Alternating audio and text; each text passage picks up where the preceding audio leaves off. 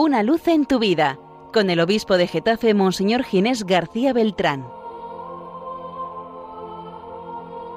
Un saludo en el Señor, queridos amigos y hermanos de Radio María, la radio de la Virgen.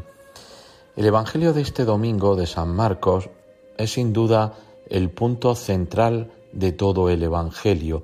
Marca su primera parte, que nos ha ido diciendo quién es Jesús, y ahora que Jesús se revela como el Mesías y así lo reconoce Pedro, Jesús va a decir cómo el Hijo del Hombre es Mesías, cómo es su mesianismo. Y aquí viene la cuestión.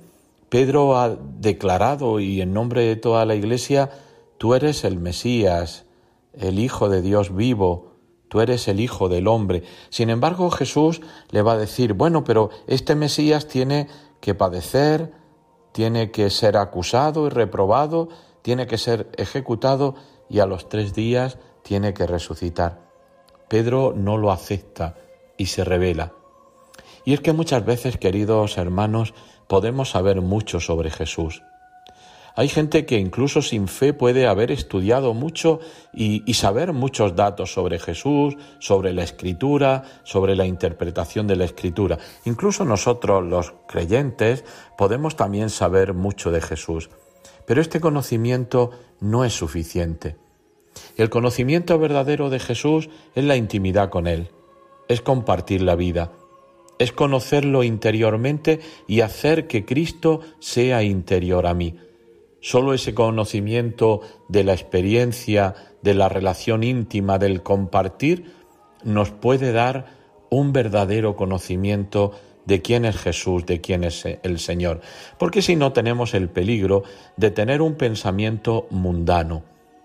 Pedro tenía muy claro quién era Jesús, pero pensaba que su mesianismo era un mesianismo de triunfo, de éxito, de poder, y sin embargo Jesús le dice que no, que el, su mesianismo es un mesianismo que pasa por la cruz, que pasa por la negación, por el desprecio, incluso por la muerte.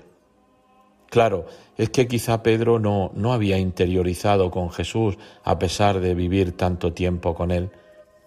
Por eso fijaros qué importante que, que es esa invitación que el Evangelio nos hace a nosotros.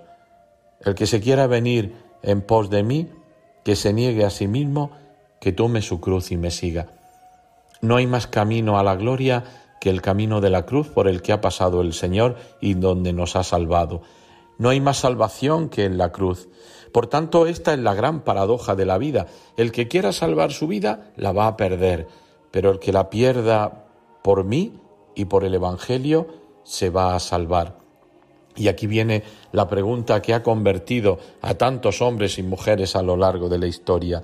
¿Y de qué le sirve a un hombre ganar el mundo si pierde su alma? Fijaros, esta fe va unida también, muy unida al amor al prójimo. El amor a Dios nos lleva al amor al prójimo.